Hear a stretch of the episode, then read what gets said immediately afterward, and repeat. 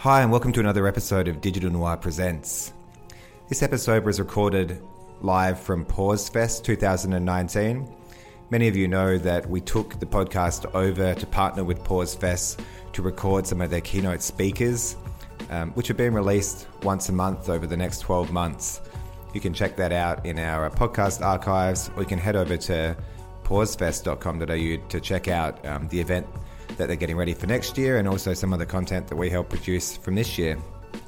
In this conversation, I managed to sit down with Julia Laughlin, who wasn't speaking at Pause Fest but is based in Melbourne and runs a really cool company called Echo Makers. I first met Julia last year as a part of the 2018 Telstra Business Awards, which she was heading up the PR for. I was really, really impressed with the quality of communications around that whole awards and events. Um, so it's been exciting to, to get to know Julia a bit better as she's jumped into her own endeavor with Echo Makers, which is uh, set up as a smart business led PR, marketing, and communications uh, specialist for small and medium sized business. She's really passionate about jumping in and helping small and medium sized businesses improve their communication strategy so we talked a bit about what PR means in, in 2019 and also about her going out on a limb and, and starting her own enterprise and some of the thought process behind that. I really hope you enjoy the conversation. Hey Julie, how you doing? Very well, thanks Sam. How Welcome are you? Welcome to Pause Fest. Yeah, it's fantastic to be here. Yeah, there's a good buzz going around. You can probably hear it in the background. Um, it's quite interesting you sort of jump in talking about wellness. That's a lot of what we spoke about yesterday was, I suppose, wellness um, within teams and, and, empowering teams. And um, so, I suppose in, in, your role as a, as a, a marketer, uh, in public relations and in strategy, that actually plays into things a lot more than I think people would sort of uh, uh realize. Oh, wellness, mm. yeah, definitely. Doesn't it just affect every every person's, um, I think, experience of any job in any industry? And um, it's actually one of the drivers I decided to start Echo Makers. Actually, I um, I was really keen for flexibility, uh, as I think a lot of people are these days. There's definitely more of a, a, move towards you know working your own hours and and being able to you know pick up some time if you need to in the evenings or on the weekends, but whenever suits you best. And um, yeah, your body best. And also, I'm studying, so that flexibility is really helpful. So if I need to study during the day, then I can do that. And yeah, then nice. what are you studying? Doing an MBA. Oh, great.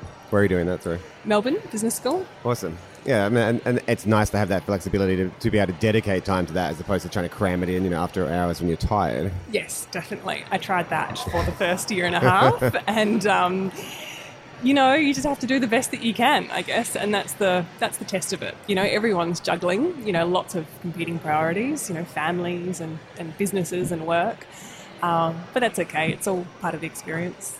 So we first uh, met each other through the Telstra Business Awards last year, um, which you've been working on uh, through an agency. I forget what the agency yeah, is called. that's right. Yeah, it's um, called Attention and Influence. Cool. Um, I, I, love how that, that whole um, event and the whole process is put together. It was, a, it was, a, really inclusive and engaging process, I thought, from end to end. But now you've gone out and started your own your own thing, Echo Makers? Yeah, that's right, I have. Tell me a little bit about that. Sure. So that's nice of you to say about the Telstra Business Awards. I mean, I loved that whole experience. Mm. Yep, so I worked I did the PR for that for three years and I worked with a great team at the agency and a great team at Telstra. And it was actually that experience, I think, seeing all of these wonderful business owners, yourself included, um, with these great stories to tell and um, just living their own dream, really, you know, going through the battles and the challenges, but enjoying the, um, you know, the celebrations of their own success and the success of their teams. And it was probably after hearing the, you know, 100th acceptance speech or something.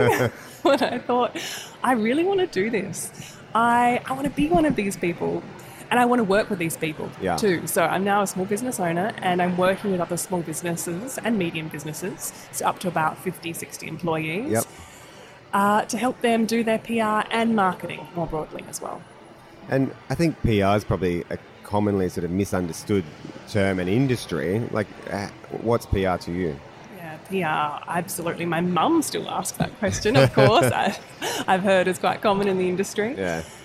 PR, so public relations, you know, the definition really is that it's the, um, you know, the active influence and the perception of your brand or your personal brand out in the market. And what's involved in that is orchestrating or developing some key messages and remaining consistent in how you portray yourself.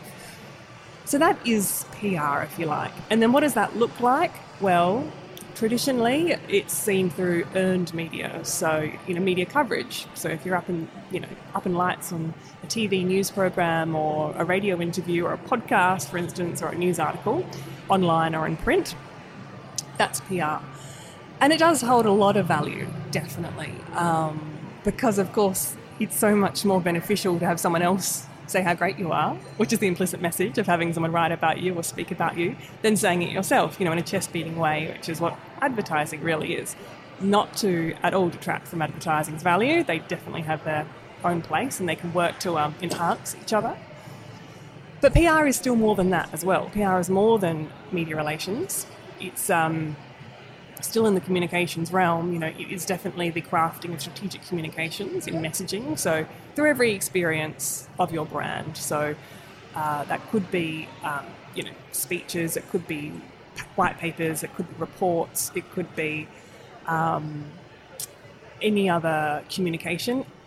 And then you look into the more marketing, I suppose, domain which is still promotional tactics. So that can include social media. That's a very big area, of course, um, in terms of uh, where you play and how to win, basically. So which platforms are right for you and, and what's your strategic intent on each of those and how do you actually measure success. So I would say that's PR, and in fact, that's a third prong. So if we're looking at earned, social, there's also owned. Owned is your content marketing. And so this is a fantastic example of content marketing for Digital Noir. You're great at it, Sam. Um, you know, providing that consistent message, and value uh, to your audience, um, certainly not chest beating.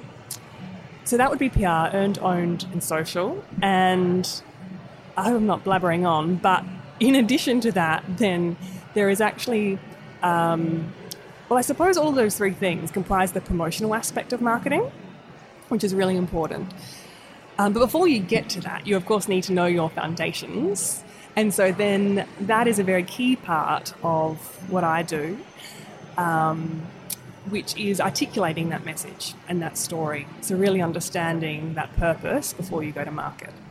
And so, uh, there's a couple of things I want to touch on there. A lot of the chats we've had over the last couple of days have been about teams and about about purpose. Um, and, and, and marketing and PR and messaging keeps coming back through them, even if it's not um, necessarily what you know w- what people's role have been. So, for example, I spoke to someone yesterday who is a, um, a strategic director, um, has I think a psychology background, but is essentially working internally with her team in kind of PR, right? Like like like uh, defining messages and and building stories within the team so that when you get to that point where you've got media or interest, that everything flows back sort of fluidly, mm-hmm. and there is actually, you know, the, the story isn't just a top down, a top level story that doesn't actually mean anything to the organisation below it. Yes, that's great. Yeah, you want it to be integrated, yeah. of course, and it's not you know, anything insidious, I don't think. And perhaps some people could be skeptical about this propaganda or something being fed a message. But the point is, it actually should be authentic. You know, if it's going to be effective, it needs to be true. It needs to represent a very true experience of everyone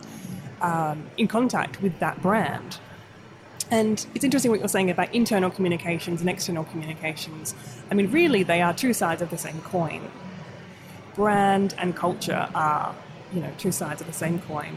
And you can't expect to create one experience for your external audience and say, this is what we stand for as a brand, these are all the things that we represent, and then have the internal experience be different from that. You know, of course, you're going to have poor performance, disengagement, the performance of the company um, will suffer, and then so will the experience from the customer's point of view. And I, th- I, think they, they are just parallel, right? And you see companies that, that are doing amazingly well and have you know great brand loyalty and trust they generally have the same from their teams, and they they I suppose they put that. Uh, they put that hat on where they demand, you know, trust from, and they, or they earn trust, sorry, from their customers, but they have to do the same thing internally.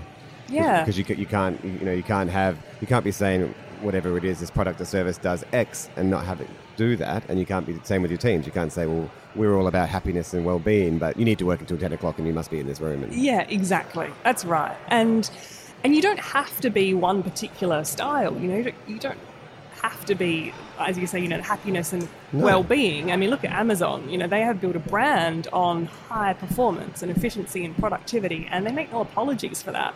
And people know very well, you know, what the business is going into it. Um, and from a customer point of view, I suppose, you know, the market is benefiting from those efficiencies. You know, that that price Yeah. point then passes on. So people out there, as a consumer, looking at a product, whatever it might be, or a service, actually actually wanting to align my values with with you, and not just based off you know what traditionally was advertising was very sort of broad stroke, right? So we're talking to lots of people um, in one voice. Now, as a you know, with the with the, the mediums we have, we can really find our our audience, I suppose, Yeah. and talk to them. Absolutely. Uh, It's a market of one, right? Exactly. So tailoring your message to suit that niche market. And values based marketing, if you like, um, which sounds, it could sound a little bit, you know, cynical, but um, is absolutely important, especially for the, you know, emerging millennial generation and, um, you know, having a social conscience to drive, you know, your purchase behaviors. That's becoming, you know, quite a trend. And it's important to be transparent in who you are and what you stand for. I mean, it always has been, um, and now I think there is there's less room to hide for a brand, if you like, and they just can't afford to um, shoot one message out and hope it hits, you know, I think the you, many. You make an interesting point about Amazon too, and you're right. There's, I mean, there's all these there's authenticity and purpose, and and all- these sort of what are buzzwords at the moment. And it's, it, I think it's it's great that that corporate especially are embracing these and, and hopefully following through and actually having it sort of more entrenched within their their teams as opposed to just being you know a slogan that gets pushed out. Um, but there's no reason why you know if if you have a different worldview or a different value, then you know embrace that from from you know it doesn't all have to be about you know, team culture and, and, and wellness. Let's say for example. Exactly, because then it becomes artificial. Yeah. Yeah, it's like astroturfing for grassroots activity. You know, people can see through it. Yeah. Um, you're much better off being honest about what it is that you stand for and who you exist for and how you're serving them. And um, I'd be meeting that market's needs and then have them find you um, than pretend to be something you're not because it won't work out for you or well for you or them.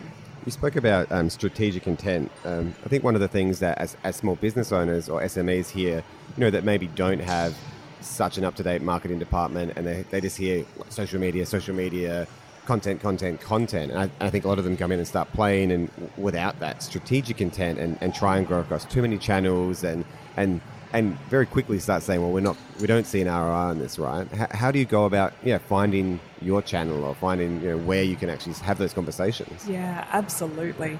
So that's part of the reason why I started Echo Makers actually, because I have seen that I think the traditional PR model can be prohibitive for small and medium sized businesses because they just don't have the same budgets Yeah. as larger businesses, right?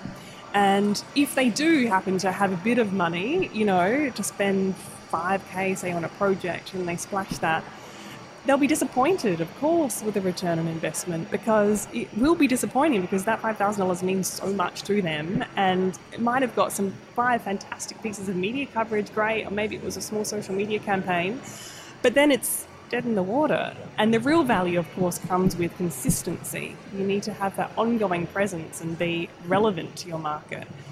So I am very passionate about actually educating business owners and upskilling them with the tools and knowledge that they need to be able to do a lot of it themselves. So when I work with business owners, and it depends on the size, of course, so I have two different service offerings consulting and then also marketing mentor. And so, marketing mentor program is uh, directed to those just starting out. So, perhaps those businesses that you're referring to in terms of really not having very much budget um, or idea of where to go. And we follow a five phased approach, starting with that brand strategy. So, because often they'll say, Yeah, so, you know, let's go onto Facebook and let's get some likes or, you know, let's get some more Yeah. customers. What are we talking you about? go, Oh, let's just, you know, wind back a bit and um, to start with the brand. Okay, so what is your intention? Who are you? Who do you exist for? Why? Why should people care? What is your unique positioning statement? And how do you look and sound as well? What is your brand archetype and personality? Once you have those foundations, then you can look at that marketing strategy and um, have a look overarching. Okay, what are the messages? Who are we targeting? Where? Okay, where is social media relevant? Yes. Okay. Um, And once you have an idea of your market persona, you know, a bit of a mock up of who they are and what they like and what they don't like and their pain points and all those things, you can get a sense for which platform will be right for you. You know, is it going to be, you know, the professional B2B purchaser on LinkedIn, you know, or are you um, targeting a more youthful market, you know, and you have lots of great images to draw on? And is Instagram going to be relevant for you? And having a look at the platform and your relevance to be there as well. What do you have to say in that space? Because there's nothing worse than creating these accounts going, what am I going to post today? And it being agonizing for you and probably for the audience as well. Because if you have to go to those lengths and just put something together um, that you're not even don't have conviction about yourself, then why would they stop the scroll and engage with that content? I think there's a really good point there. If it doesn't feel right in your gut, or whatever it is you're doing, so if you, let's say you've got a small business to come onto Facebook and you and you're really just as a business owner, let's say, not even in the marketing department, you're struggling to talk there. Like it's probably not right for you, right? It's, it's not that you don't know how to use social media. It's just this isn't this isn't the, the, the channel for you. Exactly, and you need those guidelines. So you need to have the foundations to understand you know, what I've said before about what you want to achieve and then, okay, so once you have your platform, then you can understand your content pillars. You know, what can you speak about with authority? Um, and because you're sitting right in front of me, I'll use you as an example again, Sam, because you do all this so wonderfully. Um, but obviously, you exist for businesses as well, and you're not just staying in your domain necessarily of website and digital experiences, but you're providing value far beyond that. So you've obviously articulated, uh, yeah, websites and digital experiences would be one pillar, but also, you know, other um, cutting edge information, you know, about workplace culture and well-being and PR and marketing that's yeah. of relevance to businesses, um, and drawing on those third parties to provide insights to supplement your own, you know, expertise in their relevant areas. So once you have your pillars, then you can create your, you know, calendar of content, provide variety and in different, um, you know, media forms and it becomes much easier to manage and to handle. And then you'll you'll know what metrics to manage, you know, reach and engagement, key for social, um, and manage them over time and, and gain confidence in knowing that you're heading in the right direction and that you're measuring and managing the right things. Yeah. And it's really important to, I mean, we, we have this ability to measure everything, but I feel like a lot of businesses go, yeah, great, we have all the stats, but they're not actually sitting down and analyzing that and saying, well, what is the outcome here, and and have we achieved what we set out to you know achieve, whatever that might be. Absolutely, and also laddering it up to business priorities. Yeah. Right. So marketing doesn't exist in isolation. No. And it shouldn't be, you know, relegated to a particular department. And I think that's the beauty, actually, of working with business owners who oversee the whole business, and you can grow with them. I think it was um, Procter and Gamble chief who said something like, uh, "Marketing's the job of marketing is to show where the growth will come from mm. in the business. So identifying who those emerging markets are. So, you know, through marketing comprises, you know, market research, you know, actually data analysis, understanding who the segments are of the markets, choosing who you're going to target, and then how you're going to position to them. So the market research, the competitor analysis, of understanding what is everyone else saying and what points can you compete on? You know, what are the points of parity that the market expects, but then what are the points of difference that you, you know, perform differently and more superiorly? Do you think there's one of the things that I, I think I kept coming back to yesterday was there being this uh, people when they think about marketing a product, they were too literal about it, right? Like, here's our product that we're selling. I talked to Stephanie Winkler from Vice Media, so she's a digital strategist there with a digital marketing background. But all, all she's doing is looking at numbers, right? And, and, and running census, and so, so that they can, Vice can then you know, create new services and products just based off that research. Mm-hmm. Yeah, absolutely. Absolutely. So, the market research is a key component of marketing to understand what the business priorities should be right? So you want to be um, using that intelligence and feeding it back into the business to determine, well, even what products and services you'll be investing in, mm. right? I mean, a product is one of the you know four P's of the marketing mix. It's crucial. It's not just the promotional aspect. So I suppose the the point is you really need to you know have the sausage before the sizzle. Yeah, yeah, you know, sure. The meat on the bones, and marketing actually, if it's doing its job right, will do that for you with your permission. The permission, sort of in the um, latitude from the business owner, it can really provide a great deal of true business value. What have been some of the uh, so coming out and, and, and starting Echo, Makers? What have been some of the challenges that you found sort of you know jumping in and, and becoming one of these people that's now writing your own story? Oh, so I'm still quite new in my journey, and I'm sure I still have a lot of lessons to learn. So it'll be interesting if we had this conversation in another year's time to see how it will evolve. I um, when I started, you know, when I was about to start, a lot of people said, "Oh, it's brave." You know, good on you for taking the plunge. oh, you know, and that doesn't do too much, I don't think, to make you feel no. really courageous, does it? Because, oh gosh, yes, exactly. what am I getting myself into? Um, so I think it was actually a good thing that I, I tend to be an overthinker by nature, but mm. I, I considered it, but I just thought, no, I want to do this. I owe it to myself to give this a go, and we'll see. Um, so, what have I learned? I think that, you know, one of the things I heard at the Telstra Business Awards, actually, um, time and time again, was that um, the highs are higher and the lows are lower yeah. when you run your own business. And I probably didn't really understand that then, sitting in the audience of these acceptance speeches, but I have a sense of that sentiment now. And I think it's because, um, I mean, you pour everything into it, mm. don't you? And it's, I suppose, especially in the early days when you are driving every area of the business, you know, the cliche is it's your blood, sweat, and tears. And so when you do have one of those wins, it feels fantastic because you have poured everything into it and you feel like you deserve that win, or it feels so gratifying because you have put so much effort into it, you know.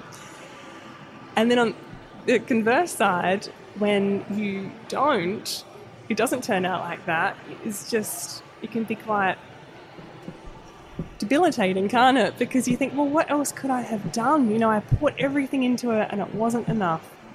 And that's just how it is. I suppose that's how the cookie crumbles.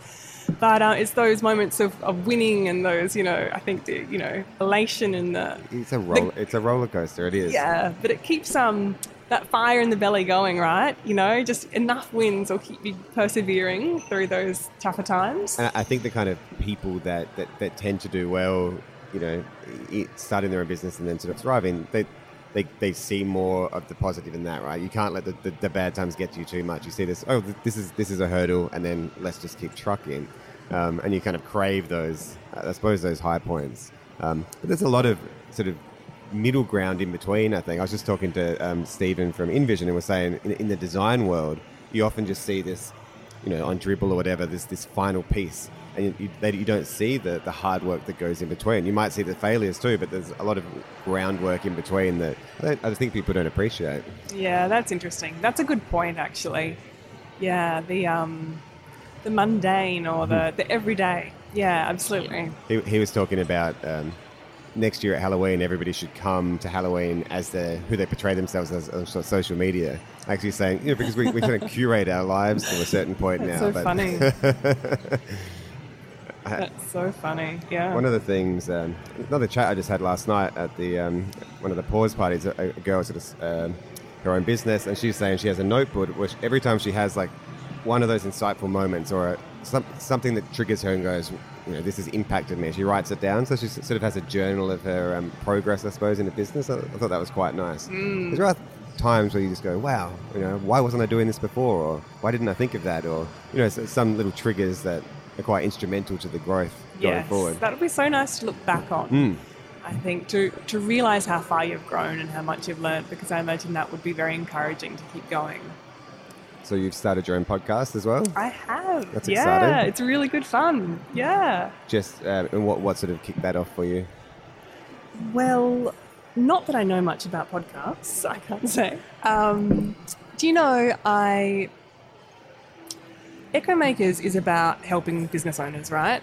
And I did want to provide some content in a really valuable way, and I thought that a podcast would be a unique way to sit down with some of these fantastic business owners who have done it, you know, who have really built very strong brands from, you know, infancy, you know, from from nothing.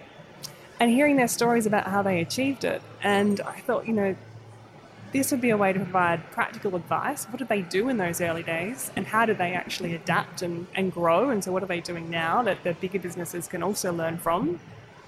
So, it's practical and also inspirational. You know, I, I think we all love a bit of inspiration to keep us going and um, to hear from them about, um, like you say, the hard times and the boring times. Although I haven't heard too many boring times. It's mainly stress, the stressful times, and the difficult times, and you know the self-doubting moments, and all of the challenges. And you know, despite that, you know, they just persevered through each of those hurdles. And um, as you say, it looks like you know, it could look like an overnight success. Like it's this wonderful brand that we all know and love now, and this person is you know, on the rich list or something, you know. Um, but it hasn't always been like that, and that's not the goal either. You know, the goal is to every day, you know, to make that brand a little bit better, to grow the business a little bit more, and um, I think it.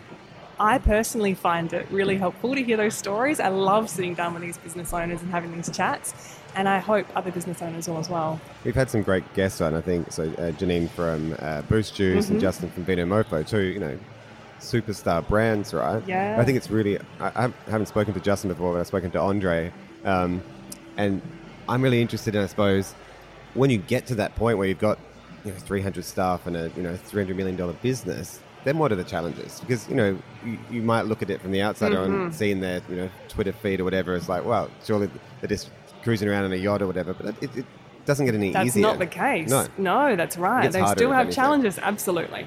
Yeah, I think that's a really good point, actually.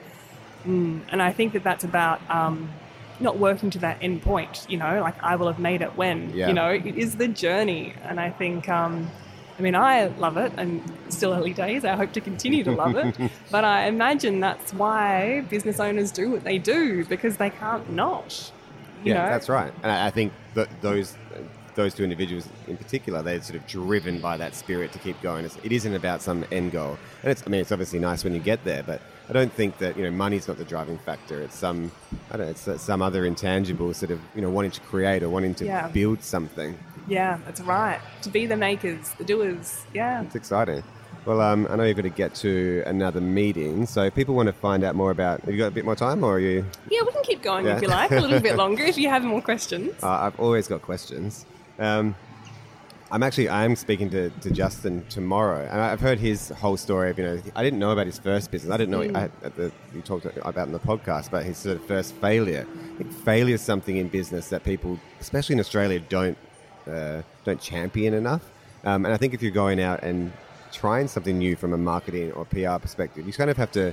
Not everything's going to be a, a hit and you have to i think ex- appreciate that there's going to be an iterative process to maybe get to that point where you you know you, you find success. Mm. You find that business owners are, are open to that kind of suggestion because i think there's a there is a tendency to, for business owners to see marketing spend as oh you know i appreciate we've got to do it but you know this is the budget and that's it. Now make it work I mean, marketing drives sales and profits. So to be, you know, hesitant about spending on marketing, you know, you're hesitant to grow your business. But it is true that um, there is a test and learn process, of course.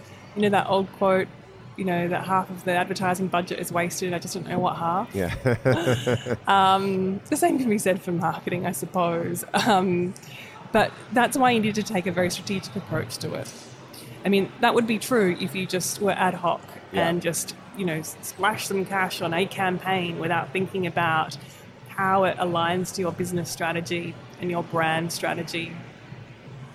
And then you, if you expected to see a massive spike of sales, I mean, it might do that, but will there be sustained growth?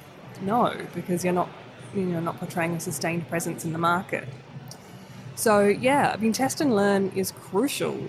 Um, you can do that at the tactical level, you know, in your social media, um, but also more broadly. I mean, you want to create your marketing strategy that you can, you know, be consistent with over the next few years because you don't want to be, um, you know, erratic and create confusion in the marketplace. sure But within that, you can iterate, of course. So as long as you are very clear in your mission, vision, values, purpose, promise, positioning statement, um, how you tell that story to your market and what resonates, um, you certainly will always, you know, find room for improvement on. Yeah, because once you have that sort of um, those tram tracks that you feel free to run in, you can sort of you know iterate within them uh, to no end, really, as long as you sort of have set that path. Yeah, absolutely.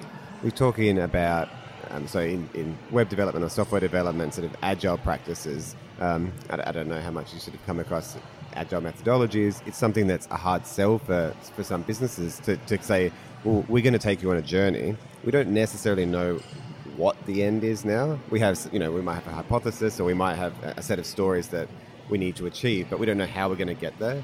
Um, the, the, fear that you see is, well, how much it's going to cost and when's it going to finish? And, and from my experience working agile, it often ends up costing less and happens quicker, but it is that risk you have to take at the start. Um, it's, I think I think there's certain places in the world where they're embracing it more, um, but yeah, it seems to be still pushback locally. Of Thinking like that. Mm, depend on the scale as well and the size of the business, of course, because you know five thousand dollars could be you know a splash in the ocean. Mm. Uh, it could be a lot of money for a particular business. I mean, scale that up to fifty thousand dollars. You know, any any number could um, you know provoke a bit of fear. So I do think that that risk taking risk taking needs to be done within the appetite of the business, and the right solution needs to you know, match where they're at. Um, because if they can't afford to to iterate and have some flex, uh, if they just don't have the cash flow, then they're probably not ready to. You know, you wouldn't want to be actually putting them at that risk. And so, what I would be suggesting is slow and steady and looking at those affordable tactics. So, and this is where the upskilling comes in. So through training and workshops and um, mentoring. Um, and, and also that applies to not just business owners but to staff. So I work with quite a few professional service firms and they don't typically have a marketing function, but they're quite large. And so I enjoy working with them particularly because I get to get embedded into their business and, and represent that marketing conscience for them, if you like. And there definitely is an appetite to um, upskill their staff with, with um, some of the things that they can do themselves. And there absolutely are some things that they can do themselves and then bring on uh, consultancies to scale up, you know, for particular campaigns. So, you know, PR is affordable, you know, if you can do it yourself. So, you know, identifying how to create a good story and, and how to pitch it and where to go, and of course the why factor. You know, social media, maintaining that presence, doing good content, you know, amplifying it strategically, you know, to target your clear customer market, uh, if that's right for your business. Um, so there are some low level pieces of work that I would do first, and then going, okay, great. Um, sort of dip the toe in, we're feeling really confident. Yeah. Um, now let's um, go to market with a particular campaign. And um, you know, if it's well thought through and if we have all of the data to support it in terms of the market research and the targets, then we should see, you know, a spike, you know, spike in attention and inquiries. Um, and then it is a matter of the rest of the business also supporting those efforts to be able to uh, nurture that those potential customers, those leads, you know, and take them through to purchase in, in your mentorship role, are you, are you, are you dealing with marketers in businesses too, or is it more sort of coming in and, and dealing with like with teams? With businesses, yeah. yeah. Sure. So I'm working directly with business owners, okay. and then upskilling their staff. Yeah, great. Well. It's, it's, it's a tough gig being a, a marketer in 2019. I think you you you have to wear so many hats, and I we, we have sort of a grad um, program at DN, and coming out of uni, sort of like what am I doing? Like, do I have to do I have to be you know a technical digital marketer and know all the you know the tools that I need to use, or where do I fit? And I think there are so many hats that you can wear. It mm. is um, you kind of almost have to find your niche a little bit. Yeah, well, absolutely. I mean, that's a good point as well. There are so many hats, and you know, and business owners perhaps you know, of course, they come from all sorts of backgrounds. I mean, not everyone has a marketing background, and so they might say, we need some marketing, but not really understand what that actually means. And so that's when you need to have a very good conversation, and you know, it's up to that consultant to elicit some insights and then be able to advise on the direction. And um, I mean, I quite enjoy that, um, you know, understanding more broadly their objectives And I quite like touching on a number of different things, right? So the PR and social and owned, and I know a little bit about a lot of things. But then I work with specialists to be able to dive deeper into each of those specializations, like websites, for instance, like SEO, um, even targeted Facebook advertising. You know, I work with a specialist who actually, you know, is right, you know, up to date with all of the key developments Yeah. in that. Um, you know, because you can't just say um, we need marketing, expect one person to wear all those hats and to be able to do each of them justice. I think I think there's an education process that people like yourself can do with business owners to let them know that yeah, there, there is a wide gamut here. Like even uh, businesses like ours who you know have marketing backgrounds, we, I, we still bring in specialists to do things for us, and I'll bring in consultants to help you know us with our business because sometimes it's nice to have somebody external come in and, Yeah. and then look at things. Definitely. Yeah, You absolutely. To collaborate. Yeah. Absolutely. Yeah, definitely. Big believer that two minds are better than one and three 100%. better than two. What excites you about the future? What are you looking forward to? Can we narrow that down a little? No, just generalize. Oh, you, you can about echo. Let's keep her in Echo Makers then. What are you looking for? What are you looking forward to over the next year of the journey? Look, I'm looking forward to doing more of what I'm doing. To be honest, I am really enjoying the, you know, the journey. I mean, I'm looking forward to working with businesses who can benefit from it. Really, I that is what I enjoy. Um, getting under their skin and understanding their um, problems and trying to help. I, if I can do that for the year, I will be really pleased. It's really interesting because almost everybody I've asked has had a, a similar response in that because because peop, the people I've been talking to over the last two days, you know, are doing what they love and are- are excited to be doing helping people in, in most of the most instances. So being able to wake up and say, "Well, I'm looking forward to you know continuing doing what I'm doing today," and that's that's that's an exciting prospect. Initially, I was going to ask people what they were scared about the future, but I think it's nice to end on a positive note. It's a good idea. There's just a lot of scary stuff out there too, but I think being in a position where you're, you're kind of creating your own destiny and also helping other people along the way, that's a great place to be. And it's also really nice to recognize where you are right now. Mm. Okay, this is what I want. This is what I hope for my future. How lucky am I Yeah. that I get it right now? Yeah, very lucky. Well, looking forward to seeing Echo Makers grow and, and prosper and uh, working with you. And uh, thanks so much for coming on. Yeah, thanks so much, Sam. Awesome. Cheers. Cheers. Hi, guys. Sam here again. Thanks so much for listening. We've actually been putting this podcast on for 18 months now, which is uh, flown very quickly. I'm at a point now where I really want to double down and ensure that we're providing value to our listeners. So if you've got any feedback at all, I know there's a few of you out there that listen on a regular basis, I'd love to hear from you, either through a review on iTunes or feel free to hit us up via email, team at digitalnoir.com.au social media Instagram, Facebook, LinkedIn. I don't really care how you get in touch. You can call me, you can fax. We don't have a fax machine, don't fax. Um, but yeah, we'd love to hear any any positive critiques, negative critiques, guests you think we should have on, any insights. Um, over the next few months, I think we're going to be retooling the podcast a bit to try and drive more value to our listeners. Um, we know a lot of you are really interested in some of the marketing insights um, and tips and tricks that you can gain from industry thought leaders. So we'll be looking into speaking to more people in those spheres and, and working out the best way to really delve in and, and dig some cool stuff out of their brains. So thanks so much again for listening. And like I said in the uh, in the lead up to the podcast, you can check out all of our other stuff um, on our website, Digital Noir Presents. Just Google that, um, or wherever you get your podcasts from. So would love you to subscribe and uh, thanks so much for listening. Really appreciate it. Makes it worthwhile. Cheers. Catch you next week.